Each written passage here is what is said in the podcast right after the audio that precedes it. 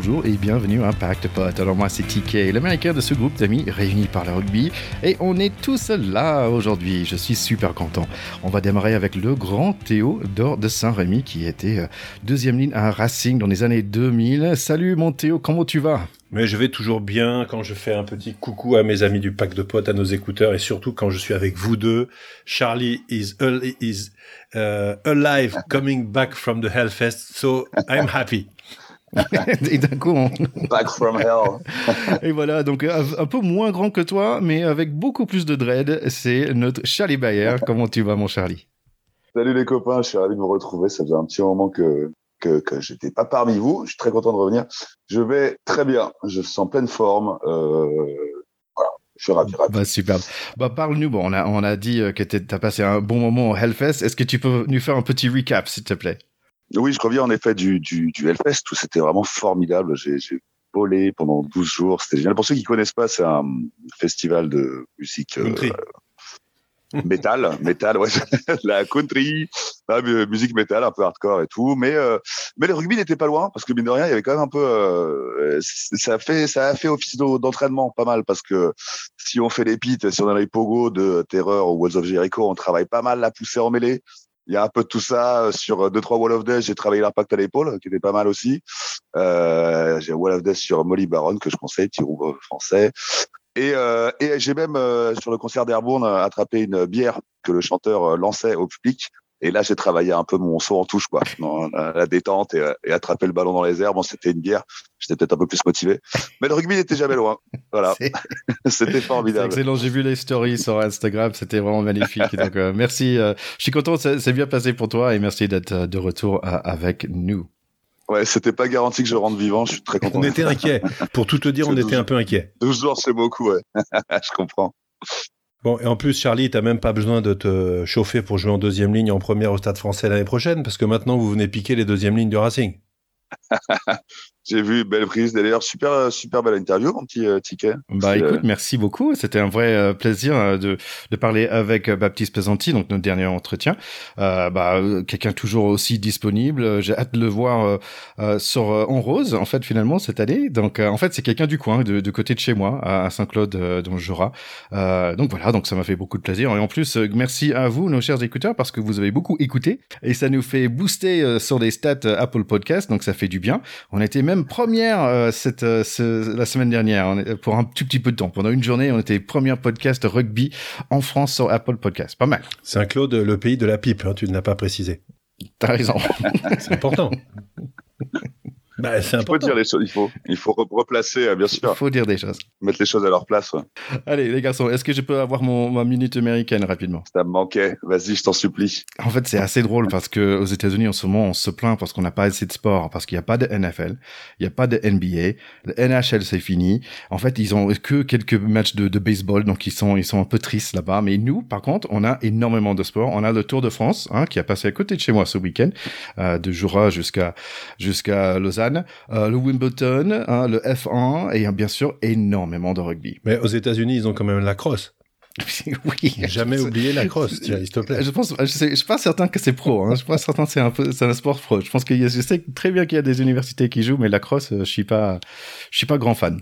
D'ailleurs, Théo, j'étais certain que tu vas aller nous mettre un petit mot pour Djokovic. Bien sûr, euh, surtout que j'ai, moi j'ai regardé une bonne partie de la finale.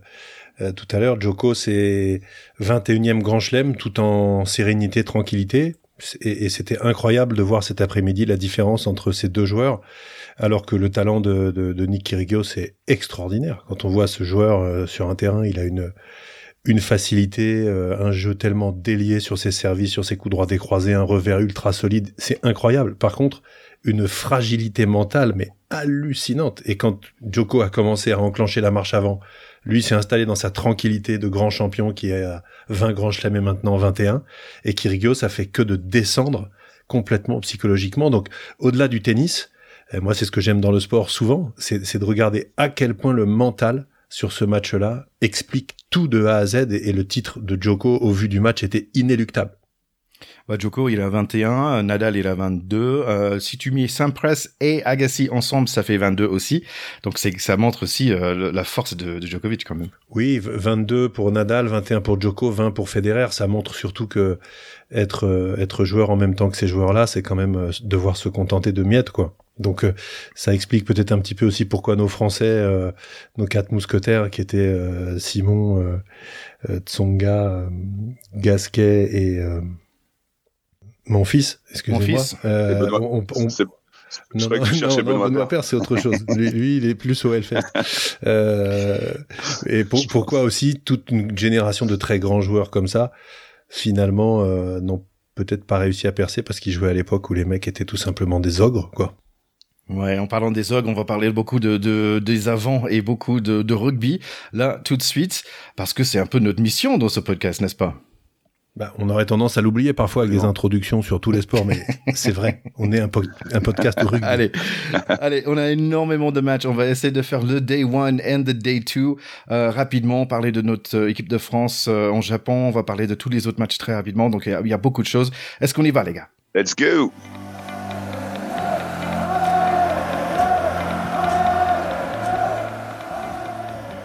Allez, France-Japon. La dernière fois qu'on a vu les Japonais, c'était un match nul, très réussi pour eux, mais très décevant pour nous.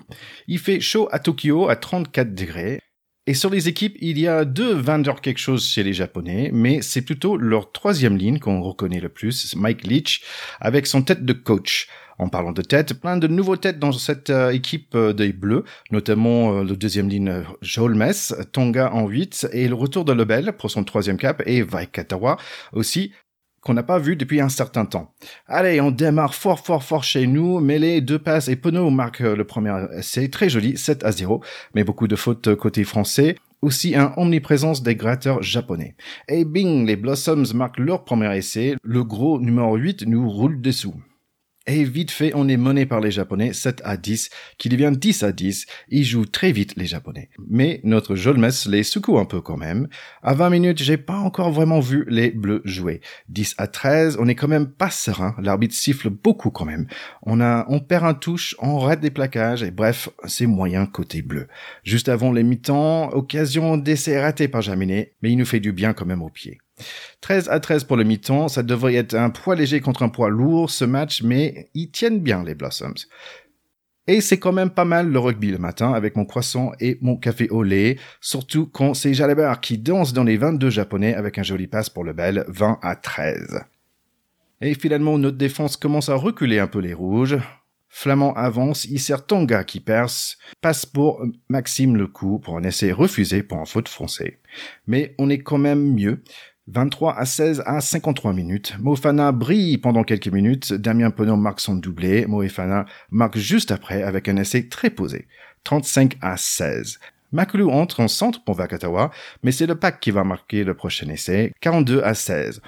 On les laisse marquer l'essai pour sauver l'honneur et ce match finit 42-23. Oui Thierry, ça montre surtout que nous ne sommes pas des Britanniques, qui n'auraient jamais laissé les Japonais marquer ce dernier essai. Parce que nous, on est plus gentil que les Anglais et on aime bien en tant que Latin que les autres soient pas trop malheureux quand même. voilà. je suis content pour les Japonais. Honnêtement, sur cet essai, j'étais vraiment pour qu'ils le marquent parce que c'était mérité. Ils ont quand même fait un match présentable. Euh, et, ces nations-là, elles ont besoin de pas prendre des raclés devant leur public et de finir sur des notes sympas pour le public. Donc c'était c'était top de ce point de vue. Moi aussi, j'ai bien aimé tous les Instagram des joueurs. Je trouvais ça assez chouette. Il y avait euh, Thibaut Flamand qui nous a montré, euh, il a un joli sabre, apparemment maintenant, et je trouvais ça assez chouette. Apparemment, il s'amusait bien après une adaptation euh, au, grand chaleur. Oui, ils, ont eu aussi euh, deux, trois, deux, trois promenades un peu en, kimono local. enfin, moi, je connais pas le Japon, j'y ai jamais été, mais c'est vrai que c'est une destination qui fait un petit peu rêver sur le plan du dépaysement. Et je pense que comme destination à l'issue d'une saison qui a été quand même extrêmement longue, extrêmement fatigante, et il est vrai qu'il est temps que ça s'arrête, on le sait, pour tous ces joueurs qui ont besoin de repos, aller là-bas avec déjà, entre guillemets, un petit air de vacances, tant le dépaysement est grand, et tant l'enjeu aussi est petit, parce que c'est vrai que ces Japonais, euh, on peut les craindre un peu, mais quand même pas beaucoup, et je trouve que de, ce point de vue-là, cette idée de, de destination était la bonne aussi. Oui, c'est vrai parce qu'on n'avait pas forcément notre équipe 1 euh, sur le terrain non plus. Allez, on passe tout de suite à notre le deuxième match de la journée. En fait, Charlie, ça m'a fait penser à toi parce que la dernière fois que j'ai mangé un croissant là, un, petit déj en regardant un match de rugby, c'était avec toi, il me semble. On regardait les, le tournoi en automne d'Australie, si tu te souviens. Absolument, ouais, super bon souvenir. Exactement. Donc je me sentais comme un hobbit dans les Seigneurs des Anneaux parce que c'était mon deuxième petit déjeuner. Ça démarre bien pour les Irish. Il y a Ringrose qui sert Keith Earls pour un essai délié. D'ailleurs, euh, l'équipe d'Irlande, c'est une équipe qu'on connaît très bien avec Lowe et Sexton qui va pas durer très longtemps avec euh, avec un petit commotion euh, et plein d'avant qui fait mal. Ringrose va marquer le deuxième essai. Jordy Barrett égalise à 20 minutes. Et en fait, j'avais le même coupe de cheveux à Jordy Barrett dans les années 90. we, want, Barrett... we want a picture, Thierry. des photos. Bowden Barrett a fait un joli coup de pied à suivre. Aaron Smith a des jambes. Savia va marquer deux essais. 28 à 5 pour la première mi-temps euh, pour les nouveaux aides. Deuxième mi-temps, j'ai vu un petit essai euh, sympa de Ring Rose. Super essai de, deuxième pour euh, Savia, euh, essai individuel qui était remarquable. Et puis deux essais refusés pour les Irlandais. très dur, je trouve. Beaucoup de fight quand même dans cette équipe d'Irlande, mais ils sont largement menés contre cette équipe des Blacks. 42 à 19. Oui, pour cette, euh, cette première manche, en tout cas, il n'y a pas eu vraiment photo. Euh, c'était notamment Savea hein, qui a fait très très mal. Je suis d'accord avec toi que les deux essais refusés, c'est un, petit peu dur à encaisser. Le score est un peu sévère quand même sur ce match-là. On sent que l'équipe d'Irlande euh, a quand même des choses à dire. Et je trouve bon, on va on va le voir avec le deuxième match. Il y avait, déjà des, promesses en fait de ce deuxième match dans ce dans ce premier match. Ils ont ils ont rivalisé, ils ont perdu, mais largement rivalisé. Ils n'ont pas du tout été ultra dominés. Ouais, puis aussi quand même une petite pensée pour Sexton. Hein. Je pense que pas forcément euh, parce que parce que je crains l'adversaire, mais euh, j'ai vraiment envie pour lui qu'il arrête parce que les, les commotions à répétition, ça devient ça devient quand même un peu problématique. Là, ils, là, ils l'ont sorti euh, sur commotion, mais finalement, il a quand même pu jouer le match d'après. Enfin, c'est un peu euh, à l'heure où on parle de sécurité des joueurs et d'importance de, préserver tout ce qui est choc à la tête. Voir un mec comme ça qui fait deux commotions par match depuis 10 ans, c'est un peu. Euh, non, mais c'est le, pire que les commotions pour Sexton, c'est les, les médecins du rugby d'aujourd'hui, quoi. C'est lamentable. Enfin, je veux dire, Sexton, il n'y a, pas besoin d'être médecin pour voir que il prend des risques inconsidérés avec sa santé. Alors c'est un mec qui a, le fighting spirit, c'est sûr, mais ça peut pas bien finir. C'est très très angoissant. complètement. Surtout, oui, tu parles de, fighting spirit, mais c'est ce que disait euh, quand, il parlait un peu de son expérience à, Clermont avec les commotions qu'il avait eues. C'est qu'en fait, en tant que joueur, tu es conditionné pour rester et pour vouloir rester. C'est ce que c'est ce que c'est ce que le, sport de combat et défi physique te conditionne à penser. Donc évidemment que Sexton, son seule envie, c'est de, d'y retourner et qu'il dit que tout va bien. Et comme tu dis, c'est aux médecins ou à, ou à ceux qui le suivent de, faire plus attention à ça, je pense. C'est intéressant parce que je pense que le World Rugby essaie de faire un nouveau règle que des joueurs doivent faire euh, 7 jours de repos entre matchs. Donc euh, peut-être bon, on va voir si ça passe ou pas, mais euh, déjà ça serait euh, un peu mieux pour la santé. Après ça, ça, ça chamboule tout par rapport à l'organisation. Mais bon, on a beaucoup de matchs. si ça vous va, on va continuer avec England Australia. Allez. Alors, l'Angleterre-Australie, c'était un vrai euh, bras de fer entre deux équipes qui, euh, qui souffrent un peu, je trouve. 3 à 6 à 30 minutes, finalement, euh, c'est le coup de tête et carton rouge logique de l'Australien, Swain, contre Johnny Hill, l'Anglais, qui a beaucoup rigolé. c'était le truc qui a un peu déclenché un peu ce match. Australie, ils sont à 14, mais en fait, ils marquent les trois essais dans les dernières 20 minutes. ils mènent 30 à 14 dans ce match. en gros, c'était plié à, à, la fin, mais il y a des trucs de fou. Les Anglais arrivent à marquer deux essais dans les dernières 10 minutes. Euh, mais euh, too little, too late, le gagné c'est en Australie. Euh, mais c'est quand même très sympa tout ça rugby. mais à propos de ce carton rouge, mon ticket, le coup de boule a été sanctionné à juste titre, mais il n'est pas du tout seul. Hein, quand même, il y avait un, il a été un peu amené, oui, il me semble. Oui, c'est exactement ça. Je vous invite, nos chers écouteurs, d'aller regarder un, vidéo euh, par Squid Rugby qui fait des super analyses de, de rugby. Et tu vas voir Johnny Hill, il avait vraiment la banane parce qu'il a tout fait euh, pour, euh, on va dire, solliciter ce, ce rouge. Il, il a tiré par les cheveux, euh, il l'a poussé dans le visage. Il était vraiment, euh, c'était un peu malsain sa façon de traiter le Swain. Et donc c'était normal qu'il il a, il a débloqué quoi. Il, il, a fait des coups de tête. Mais bon, c'était, on va dire, ces deux trucs. Tu devrais le regarder, euh, mon, mon cher Charlie, parce que je sais que tu aimes bien ce, ce type de, de rugby très proche, on va dire. Et euh, voilà, c'est deux, deux, deuxième ligne, voilà, qui se câline, quoi. Ouais, j'aime bien le vice en jeu comme ça, ça me fait rire. Allez, Afrique du Sud et Pays de Galles, 18 à 3 pour Pays de Galles, euh, grâce à un doublé de Rhys Zamet euh, pour la première mi-temps. Après ma sieste, j'arrive en temps pour voir les jolis essais des avants de Sudaf euh, dans un stade qui est plein à craquer et peut-être même un petit, peu bourré. Et puis, il y a un autre essai des grands avants verts. chaque fois, il y a le petit Faf d'éclair qui est derrière, qui pousse. 18 à 15 pour les Sudaf qui sont revenus dans le match. Et oui, j'ai vu aussi un certain Alwyn Jones. Euh, les Dragons réussissent à rester en tête avec des pénalités 24 à 15. Mais le public Sudaf croit dans leur équipe et j'ai rarement vu un public aussi engagé pour un match d'été. Le petit Kobe marque euh, un essai dans le coin après un joli euh, séquence collective. 24 à 22 toujours pour le Pays de Galles. Ce match devrait sembler interminable pour les Rouges. Et puis, ça tourne mal pour eux. Deux cartons jaunes et un essai de pénalité. Et je pense qu'il y a un Gallois qui a mal parlé à l'arbitre et bing, un carton jaune de plus. Donc, il reste 4 minutes à jouer. Les Gallois perdent maintenant par 5 points. Ils sont 12 contre 15 et Bigard va chercher le penaltuche, pas le choix. Et puis, ça marche. Les Gallois marquent un essai avec 3 mecs de moins, donc ex 29 à 29. Malheureusement, Bigard, il loupe le coup de pied pour gagner le match et on a 20 secondes qui restent. Les Soudaf, ils doivent remonter tout depuis leur 22 et finalement, ils arrivent à le faire. Bigard fait un penalty, il donne un petit penalty à William C, pas le nôtre, mais un autre, euh, qui fait le coup de pied et oui, les Soudaf gagnent de justesse 32 à 29. c'est un scénario euh, vraiment génial de match d'été quand même parce que comme tu dis, il y avait effectivement un public euh, en folie. Euh, et, franchement, le, les allers-retours, le fait qu'ils aient mené à tour de rôle, etc., et ce, ce final improbable avec 29-29, c'est quand même rare au rugby d'avoir des, des, scores aussi serrés dans des équipes qui se tiennent, euh, et que les Sudaf arrivent à remonter le terrain, récupérer une pénalité, marquent et gagnent. C'est aussi pour ça qu'on aime euh, le rugby et ce sport quand même. C'était c'était génial.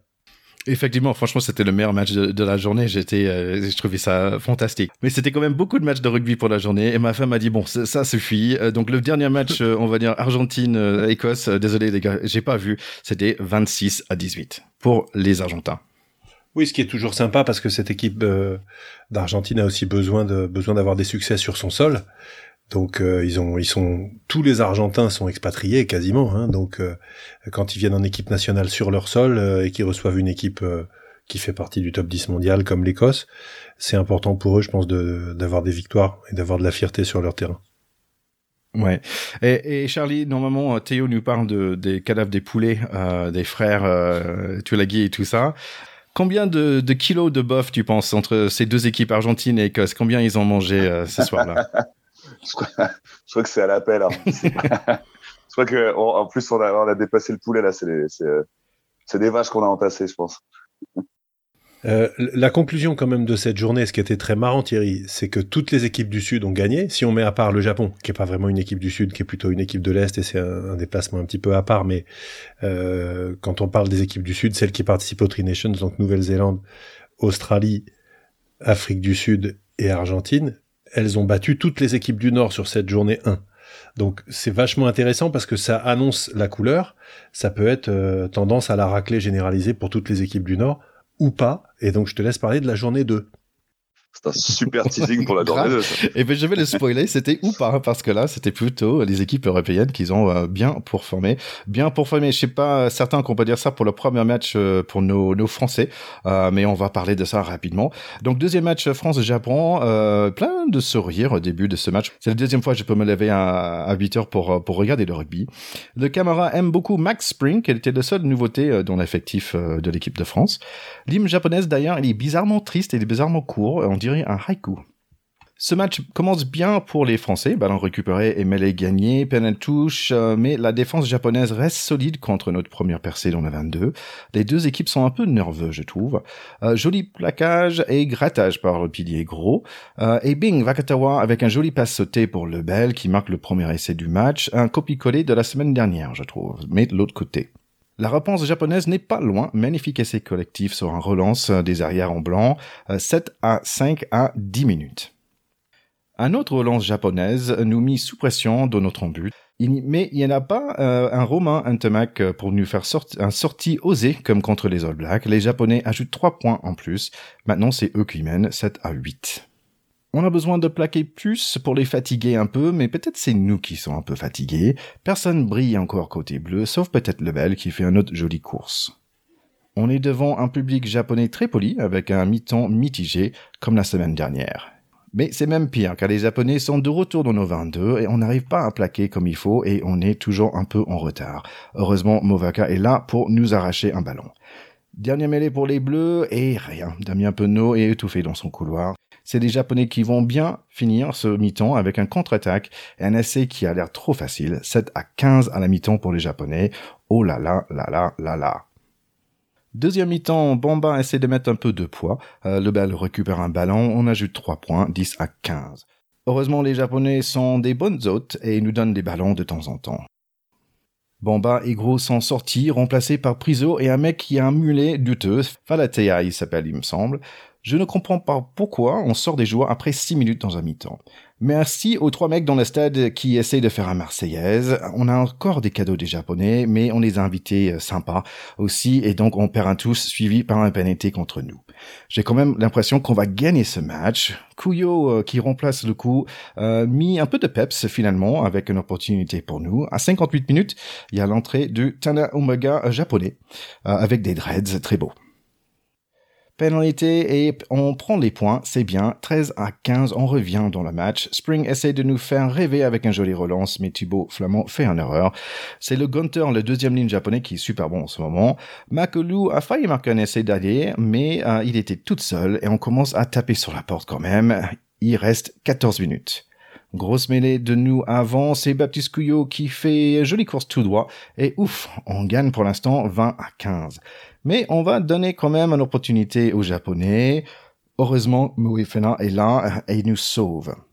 On les donne encore deux autres opportunités de perdre ce match dans les dernières cinq minutes, mais finalement, victoire pour nous.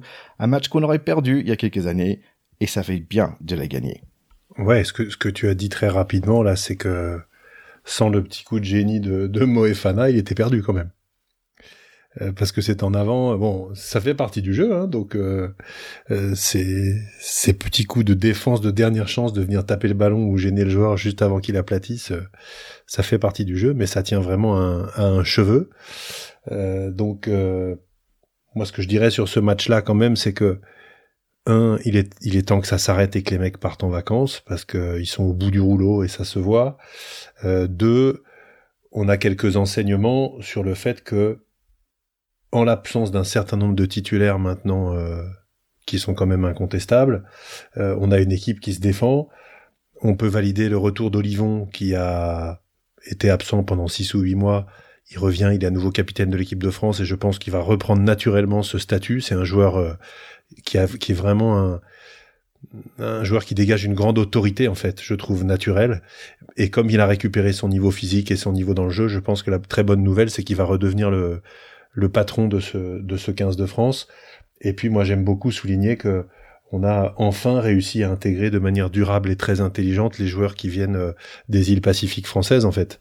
Euh, que ce soit euh, Movaka, que ce soit Moefana, que ce soit les bon les, les, Tao, ils étaient pas là, mais d'ailleurs Moefana c'est un cousin des Tao Fifénois. Hein. C'est assez marrant. Hein. C'est bon, ils ont des, un cousinage élargi là-bas, plutôt en forme de clan et tout ça. Je sais pas exactement s'ils sont cousins germains ou au-delà, mais moi j'aime beaucoup qu'on qu'on ait aussi nos joueurs des îles dans cette équipe et pendant longtemps c'était un, vrai gâchis de pas les avoir. Et puis le petit le petit coucou de de Max Spring euh, qui vient montrer sa, sa tronche de junior un peu surclassée là, c'est un peu la, la surprise du chef. Le petit Lebel aussi qui a quand même de très très belles qualités qui vient toquer à la porte. Donc euh, voilà, revue d'effectifs à nouveau euh, intéressante et encore une fois bonnes vacances les bleus quoi. Ouais, et puis sur sur ce match en particulier, c'est surtout euh, Couillou quoi qui va quand même se chercher euh, son essai à la fin euh, carrément tout seul. Je pense qu'il nous fait du bien. C'est pas le meilleur marqueur de top 14 cette saison pour rien. C'est un c'est un vrai apport. Il a vraiment des cannes de feu. des cannes à couillou. C'était immédiat son, son entrée dans, dans le match, ça c'est ça c'est certain. Euh, bon, ils étaient un peu flambés dans, dans le presse, mais je suis euh, de ton avis, euh, Théo. Je trouve qu'il mérite bien un repos. Ça se voyait sur ce deuxième match qu'il était fatigué, euh, parce que je trouve que le coup normalement il joue beaucoup mieux que ça. Et même euh, moi, Jalibert, il était plutôt bien le premier match, mais il était fatigué. Il y avait beaucoup de coups de pied que j'ai pas compris. En fait, on les donnait des coups de pied et après on disait ouais venez venez venez marquer un essai en fait. Ouais, Donc c'était pas top ça. Le jeu au pied était était très moyen. Ouais. Mm. C'est un peu bizarre, mais je suis d'accord avec toi, c'est que bon, on a pris des bonnes des bonnes choses, on a pris quand même deux victoires et ça fait euh, allez, ça fait dix victoires maintenant à la suite. Ouais, dix victoires d'affilée, c'est très costaud et, et, sans parler du match d'après, on est presque en passe de devenir premier mondial, mais si les Sud-Africains perdent au classement du rugby international. Que tu adores, que tu, que tu, que à, qui tu, à qui tu consacres une importance primordiale, bien sûr. On va arriver à ce match très vite. Allez, Nouvelle-Zélande, Irlande. Comme vous, j'ai changé la scène pour voir que c'était un match déjà un peu fou avec quatre cartons dans la première mi-temps. C'est Jacko Pepper euh, qui les distribue, on les connaît bien.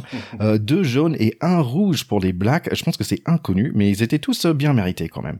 Euh, Irlande Mon 10 à 0 et avec après un, grand séquence pour les Blacks qui marquent un essai très chanceux juste avant la mi-temps, donc 10 à 7.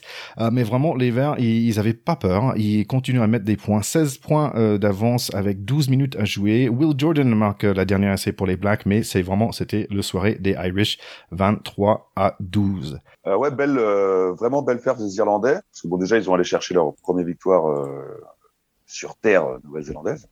En plus, c'est la, deuxième victoire d'affilée contre eux, parce qu'ils avaient déjà à l'Autumn Nation battu les, All Blacks. Et quand on sait, quand c'est la, la, valeur de cette équipe, ça en dit long sur sur ce que vaut, ce que vaut l'Irlande aujourd'hui et sur la performance qu'elle a, a, fait ce jour-là. Oui, ça, ça, parle aussi des Blacks hein, qui sont qui sont quand même au fond du sac, euh, aussi, ouais. ce qui ce qui est pas une bonne nouvelle mm. pour nous parce que euh, ils vont être obligés de se remettre en question très profondément. euh, je pense qu'ils finissent, euh, enfin là eux ils sont en début de saison en ce moment, mais sur collés sur notre saison à nous, ils sont quand même sur la, la série la plus horrible euh, qui leur est arrivée depuis très longtemps. Euh, je pense qu'ils sont en manque d'un leadership euh, évident. J'ai trouvé Sam Kane un peu un peu léger, un peu transparent sur ce match, euh, qui est leur capitaine. et en plus, le score est presque généreux parce que l'essai de Boden Barrett juste à la fin de la première mi-temps est quand même très chanceux. On a cru qu'il y avait un en avant, c'est un peu un coup de pompe billard, il se retrouve dans le but, il saisit l'occasion. tourner à 17 à la mi-temps, euh, c'était extrêmement chanceux tant ils avaient été dominés sur cette première mi-temps et complètement paumés. C'est ce que d'ailleurs c'était le papier de l'équipe aujourd'hui. Ils sont complètement paumés. C'est le sentiment qu'on a.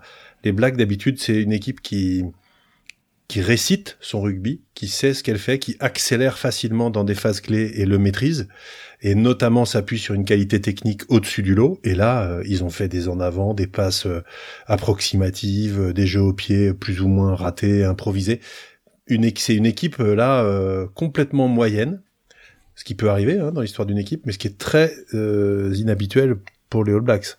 Et pour moi, c'est un peu inquiétant pour nous, encore une fois, parce que dans la perspective de la Coupe du Monde, ils, ont, ils vont être obligés là de faire une, une, une introspection et une remise en question, euh, et espérons qu'elle portera pas de fruits trop tôt. dans plus d'un an, quoi.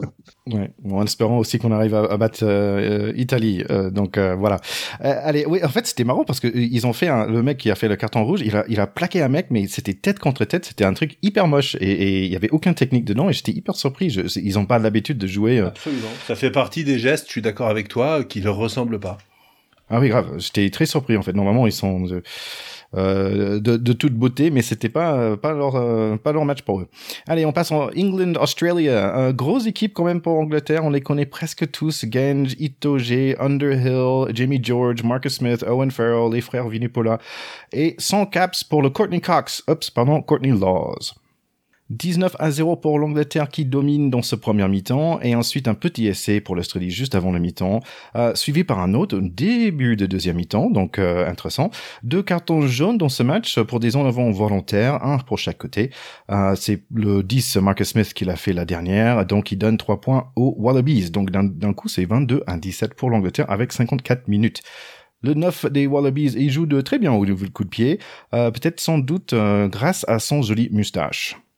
Grosse balle emportée pour l'Angleterre qui sent dans le 22 des jaunes, le 14 des roses en blanc avec le casque bleu est plutôt pas mal après un passe de, à pied magnifique de Owen Farrell. Match bien sympa, je trouve. Ça change de côté assez vite. Les Wallabies font pas mal d'air petites erreurs quand même. Deux touches perdues dans le 22 euh, d'Angleterre, un coup de pied euh, de pénalité qui ne sort pas. C'est dommage parce que leur attaque est quand même vraiment sympa à voir. Et voilà, la première victoire pour les English euh, après plusieurs défaites successives, il me semble trois, c'est 25 à 17 pour l'Angleterre. Allez, Pays de Galles, euh, Afrique du Sud, le rematch. C'est super cet anthem national de, l'Afrique du Sud avec cinq langues. Euh, la tête des gens quand ils le chantent, c'est vraiment juste très beau. Malheureusement, pas de Faf de Claire dans ces Sudaf. En fait, il y a 14 changements euh, pour ce deuxième match. Et il y a un nouveau tout petit 14, un nouveau 9, euh, et un nouveau coach, en fait. C'est plus euh, Razi Erasmus. Côté rouge, il y a Dan Bigar, il y a George North, Josh Adams et le jeune pépite Rhys Zamet et le deuxième ligne Beard qui n'a pas de barbe. Dommage. Et le match commence. Première pénalité et les points sont pour euh, Pays de Galles. Donc 3-0 à 1 minute. Et après c'est 3 à 3 à 20 minutes. Chaque équipe manque des pénalités. L'arbitre, il aime bien ce match équilibré et communique bien avec les joueurs avec un super accent australien. Rien d'excitant pendant les 30 premières minutes, sauf que le présentateur a dit pack de boc. Et j'ai pensé pour deux secondes qu'il parlait de nous. Une presque promo. Le 6 rouge plaque beaucoup, beaucoup. Il a 11 plaquages dans la première mi-temps. À 50 minutes, le score est 9 à 3 et je sens bien la sieste arriver. Après ce journée de rugby, c'est normal. Et coucou, il y a Alwyn Jones avec ses deux millièmes cap. Et bye bye Alwyn Jones parce qu'il prend un carton jaune pour un faute que j'ai pas compris. Et finalement, le jeu ouvre un tout petit peu. 12 à 3 pour les Sudaf à 63 minutes et puis c'est 12 à 6 ça commence d'être un peu intéressant. Beaucoup de ballons en main pour les Rouges, 76 minutes penalty touche avec une opportunité de la gagne pour les Gallois, les Dangerous Dragons, pick and go, pick and go, pick and go, et jolie passe sautée pour Josh Adams dans le coin pour le seul essai du match. 12 à 11 pour l'Afrique du Sud, le coup de pied pour la gagne, et oui, ça passe 12 à 13. Les Gallois vont peut-être gagner ce match finalement, 15 secondes avec une dernière mêlée dure pour les Sudaf. Le présentateur lâche un petit gros mot par accident, comme l'avant Sudaf qui lâche le ballon avec un petit en avant. Game over, c'est les rouges qui gagnent. Ouais, ce match-là, il a fini sur une tension assez incroyable et c'est vrai que on voyait pas les Ganois venir l'emporter, mais mais c'est vraiment la faute des Sudaf qui ont plutôt dominé euh, et qui n'ont pas été assez malins pour euh, prendre euh, pour se mettre à l'abri tout simplement. Hein. Quand on est à 6 points en rugby, on sait qu'on risque gros. Et puis le le, le, la transformation euh, du numéro du, de l'ouvreur remplaçant euh, gallois dont le nom m'échappe mais tu vas me le donner. C'est le le blond je vois très bien sa tête euh, néo-zélandais là. Euh, c'est connais pas c'est un, un joueur qui est né en Nouvelle-Zélande qui joue pour le Pays de Galles depuis 2-3 ans là. Euh, bah, il, il, il, transforme quasiment sur la ligne de touche hein, donc c'était vraiment pas gagné. Et il a fait preuve là d'une belle solidité mentale et d'un une belle précision au pied. Donc euh, ce qui est super c'est que ça donne une une troisième manche de la tournée avec de l'enjeu parce que les Gallois peuvent gagner la série techniquement. Ouais, on va parler des troisième manches euh, juste après. Euh, le dernier match du soirée, c'était euh, l'Écosse contre Argentine. Et maintenant, c'est l'Écosse qui ont gagné 29 à 6. Donc, si je comprends bien, Thierry, euh, les équipes du Nord qui avaient toutes perdu le premier match ont toutes gagné le deuxième. Et je pense que c'est vraiment une première dans l'histoire des tournées nord-sud, qui est euh, la réplique parfaite euh, d'un hémisphère qui gagne tout à l'aller et l'autre qui gagne tout au retour. Et donc pour la belle, c'est ouvert dans tous les cas. Je trouve ça génial. Ça donne une super dramatique pour les troisièmes matchs. Et on va être obligé de faire un épisode euh, pour, pour en parler quand même. Je, moi, je pense pas, je serai en vacances. Mais bon, vous faites pas comme vous voulez. Allez, on est déjà sur le sujet. Donc, euh, euh, semaine prochaine, vous, vous pensez quoi? Allez, Nouvelle-Zélande, Irlande, c'est qui qui gagne? Théo euh, Je pense que les Néo-Zélandais vont se réveiller. Euh, donc, je mets une pièce sur les Néo-Zélandais quand même. Hmm. Charlie Ouais, moi je pense pareil. Il y aura, euh, c'est le coup de la bête blessée. Ils vont, ça, ce sera à l'orgueil. Tous les problèmes évoqués par Théo euh, tout à l'heure seront évidemment pas réglés en une semaine. Il y aura, il y aura, il y aura beaucoup de choses sur lesquelles se penser. Mais je pense que l'orgueil piqué va répondre la, la, semaine prochaine et que et va les emmener à la victoire. Ok, donc Australie, Angleterre. Euh, Charlie, tu penses qui? Euh, Je mettrai une petite pièce sur les Australiens quand même. ah, moi, je vois plutôt les Anglais rééditer le coup là. Hmm. Je les vois bien partis pour ça. Ah, c'est pour garder le job de, de Eddie. Jones. Euh, Afrique du Sud, Pays de Galles, Théo Allez, plutôt les Sudaf, avec leur public, avec euh, tout l'entrain, euh, ouais, la, la, domination physique quand même qu'ils ont mise. À mon avis, sur ce match-là, ça devrait être basculé pour eux. Ah, je vais te suivre aussi là-dessus, Théo. Et pour les mangeurs de bœuf, Argentine, Écosse. Ah, Charlie. Ça, je trouve ça difficile.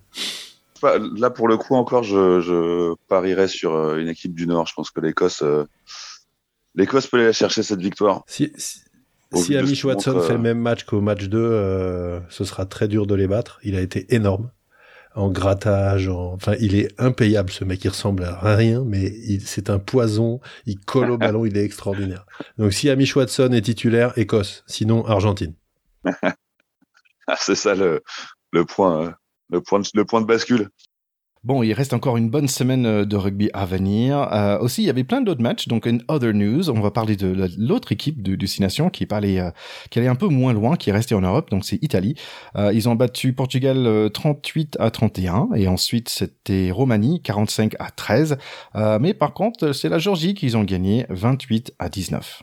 Ouais, c'est un, un peu dur pour les Italiens quand même. Là, c'est un peu inquiétant. Ah, j'allais dire pas, pas besoin de traverser la planète pour aller pour aller, pour aller prendre une branlée, mais non, c'est un peu méchant.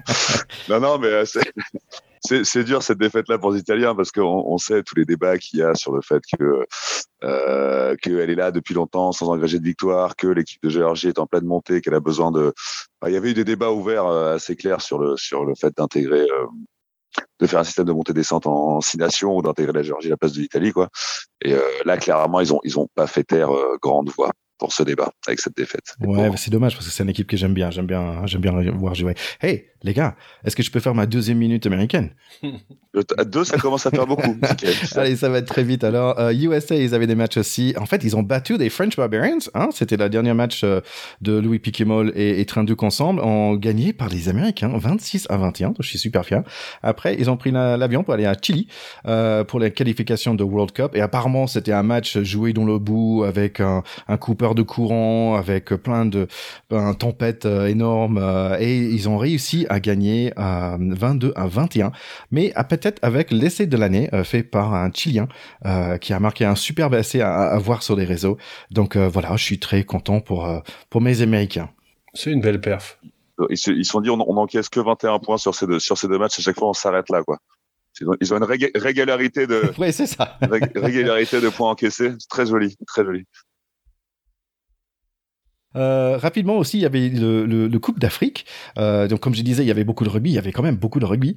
Euh, et j'ai pu même regarder un petit, peu le, le, samedi 2 juillet. J'ai regardé un peu Kenya, Ouganda. Euh, il y avait une grosse différence de, de niveau. Euh, Kenya était largement au-dessus. Ils ont gagné 42 à 7. match super intéressant aussi. C'était Algérie-Sénégal. Algérie qui a gagné 35 à 12 contre Sénégal. Algérie d'ailleurs, où notre invité Jonathan Best a joué. Ah oui, absolument. Équipe d'Algérie dans laquelle notre ami Best jouait jusqu'à très récemment, mais bon, il a, il a décidé de pas euh, de pas de pas répondre à l'appel pour ces matchs-là, euh, considérant que, que sa retraite était euh, était bien engagée. était validée quoi. Voilà, qu'elle était bien engagée et qu'il voulait pas voilà prendre la place de quelqu'un et tout. C'était un plutôt beau message, mais voilà. il a il a peut-être manqué à cette équipe. Oui, donc le final c'est en fait en ce moment pendant qu'on est en train d'enregistrer, pas pendant que vous vous êtes en train de nous écouter, nos chers écouteurs. donc pour l'instant, je pense que c'est Nambia qui va gagner contre Kenya. Euh, c'est, alors oui, il aurait peut-être gagné contre le Kenya, mais c'est la Namibie en fait, là, qui joue donc. Euh, ah oui, ok. C'est une autre paire de manches. Oh là là, Namibie. ok, on passe à autre chose. Oui, et en parlant de, de rugby africaine, j'ai vu un super euh, documentaire sur Canal+, qui s'appelle Le réveil des éléphants, sur l'équipe de Côte d'Ivoire, euh, qui allait se préparer pour un gros, gros match contre le Namibie. Namibie. Si je... oh là là. en gros, ça vaut, ça vaut vraiment la peine. Tu l'as vu aussi, il me semble, euh, mon Théo. Ah, moi j'ai adoré. D'abord, je j'ai vraiment un super souvenir de la de l'épopée euh, des éléphants de Côte d'Ivoire pendant la Coupe du Monde 95 euh, et c'est un un documentaire qui est émouvant à à tous les points de vue parce que ils ont comme espèce de parrain et comme euh, comme comme âme à leur côté Max Brito qui est un ailier ivoirien qui a été paralysé lors d'un lors de la Coupe du Monde 95 qui est en fauteuil maintenant depuis depuis cette période qui est un type tout à fait inspirant par par son calme, par l'amour qu'il conserve pour ce sport, qui a quand même, on peut le dire, bien foutu sa vie en l'air. Euh, donc c'est quelqu'un qui va bien au-delà euh, de, de, la performance sportive. Et, on voit cette équipe qui a un match clé contre la Namibie dont je ne dévoile pas le résultat. Euh, voilà. Hum, ce qui est sûr, c'est que malheureusement, un peu, un peu après dans le parcours de qualification, euh, cette équipe a perdu euh, il, y a, y a, y a 15 jours là à Marseille dans un match contre le Zimbabwe euh, le droit d'espérer. Et donc ils ne seront pas encore cette fois euh, à la Coupe du Monde. Mais ça donne envie de développer le rugby africain quand on voit ce reportage-là. Il fait rêver en fait. On se dit qu'il y a un potentiel tellement énorme. Ils ont, ils ont tout Enfin, les mecs, ils sont, ils sont doués en plus. Euh, ils ont ce sens de la fraternité, de la famille élargie africaine qui est, qui est extraordinaire. On n'a qu'une envie, c'est de les voir jouer à plus haut niveau. Et c'était vraiment super chouette parce que tu voyais les, les, joueurs français, on va dire, qui, qui, grandissaient en France, qui jouaient peut-être en France, qui allaient euh, des locaux qui, qui étaient de Côte d'Ivoire, qui allaient se mettre ensemble pour se préparer pour euh, pour ces matchs. Et c'était vraiment intéressant, de différence de culture, et, et c'était vraiment euh, super chouette.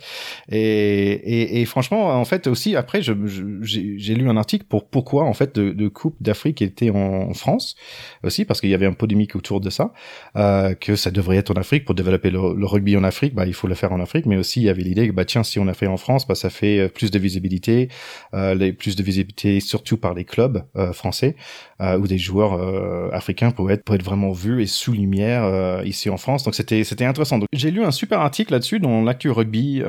donc je vais essayer de mettre ça dans les show notes. Donc nos chers écouteurs, les show notes, si vous êtes par exemple sur Apple, sur Spotify, normalement j'ai j'ai mis des petits des petits liens dans les show notes. Donc vous pouvez simplement cliquer dessus et ça va ouvrir la page. donc voilà. Donc n'hésitez pas pendant que vous êtes là de mettre un petit review et un 5 sur 5, ça nous fait du bien. Et à propos de, de review et de classement, euh, en Théo, on l'a juste mentionné tout à l'heure, mais, euh, mais il devient finalement intéressant un peu ce classement mondial là depuis, euh, depuis quelques jours. Grâce au fait que euh, les Gallois ont quand même tapé pour la première fois les Sud-Africains sur le sol sud-africain, 13 à 12, on l'a dit tout à l'heure. Les Sud-Africains qui étaient devant nous au classement mondial passent derrière nous, et d'ailleurs, il me semble qu'ils passent même en troisième position, et que les Irlandais qui ont battu les Néo-Zélandais sont deuxième. Et les premiers, c'est qui? Roulement de tambour, c'est les Français. Donc, je redis qu'on n'en a rien à foutre de ce classement parce que ce qui compte au rugby, c'est pas comme un, c'est pas un sport individuel le rugby, donc un classement d'équipe ça veut pas dire grand chose. Euh, ce qui compte, c'est de gagner des trophées avec des groupes et de soulever des coupes et d'aller au bout d'une aventure. C'est pas un classement sur un truc de papier, on n'est pas à l'ATP, on n'est pas dans un sport individuel. Néanmoins, il est intéressant de noter, nevertheless, il est intéressant de noter que ce classement euh, vient saluer une performance extraordinaire de l'équipe de France, puisque 10 matchs d'affilée sans défaite, puisque euh, monter en puissance vers cette Coupe du Monde qu'on attend tous avec une génération dorée, une génération de rêve. Mais j'ai envie de dire, c'est maintenant que le plus dur commence. Et là, on est tout en haut de ce classement, et en fait, c'est terrible. C'est terrible parce que tout le monde se dit, les Français vont être favoris pour la Coupe du Monde. Et c'est le statut qu'on gère le moins bien, les Français, puisque tous les grands moments historiques, tous les grands classiques qu'on a revus, euh, sont des matchs où on était donné perdant à 90 contre 1. Donc, euh, on a une grande aventure à mener là, qui commence euh, maintenant, à au début de la saison prochaine, un an avant la Coupe du Monde.